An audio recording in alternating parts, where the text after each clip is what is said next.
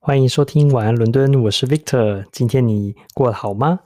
累了一整天，不管是为了你的事业、家人，还是为了别的事呢？哦，都辛苦一天了。那么希望你呢，在睡前呢，可以听啊、我们的节目，然后放松一下。会带给你每天睡前呢一点启发，一点灵感啊，然后给自己一些这个自自己一点空间哦。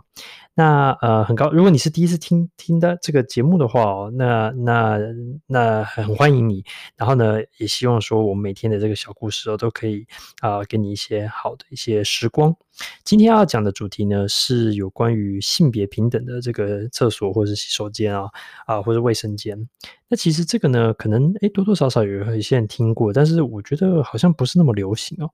呃，我之前在有时候去亚洲旅行的时候，或者在住在伦敦呢，其实呢多多少少有看过，但是好像没有那么普遍。我就稍微在网上查了一下，在二零一六年的时候就呃。在讨论这个事情，然后呢，好像听说是这个在台北的世新大学哦，有这个实验性质的去设立。那后来政治大学也跟进，也有做这样的这个这个呃性别平等洗手间的这个的的措施。那那你想说这个，如果你没有使用过的话，那是什么意思呢？基本上它就是，嗯，你如果你去这个卫生间啊的时候，然后它一般常见的是说，哦，一边是男生，一边是女生。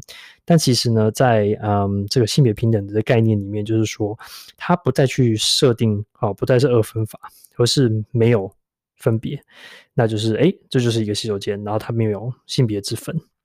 那也许会觉得，诶，这个很奇怪吗？其实也不会，因为。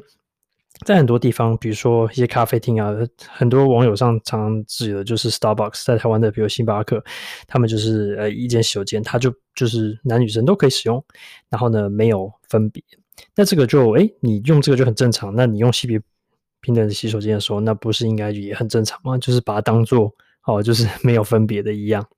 那嗯，那那那他的这个用意是希望说，很多人他们可能对于自己的性别的一些认同可能不太一样的话呢，那他可以去呃去他自己觉得哦比较呃这个舒服、比较安全的这个地方，对这样的空间，那。嗯，如果说这样做的话，就好像不再会有说二分法，或是有一非得要怎么样的一个划分法的一个一个方式。那这样的话，就把很多的一些可能造成一些困扰呢，就去除了。而且如果说很多地方都有这样的性别平等的洗手间或厕所啊、卫生间呢，那么这样的话，所有人诶就可以自由去使用，然后呢，他也不再会有这些可能产生的一些困扰。那。诶，在台湾看到一些这样的一个嗯一些实验性的的这个这个设施之后呢，我想说，诶，在伦敦有没有这样的设施哦？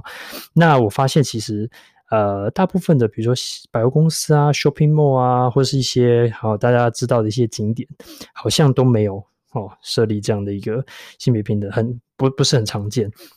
我最最近才去了这个呃很大的伦敦的百货公司，这种 shopping mall 在 Westfield 啊，它是澳洲集团的。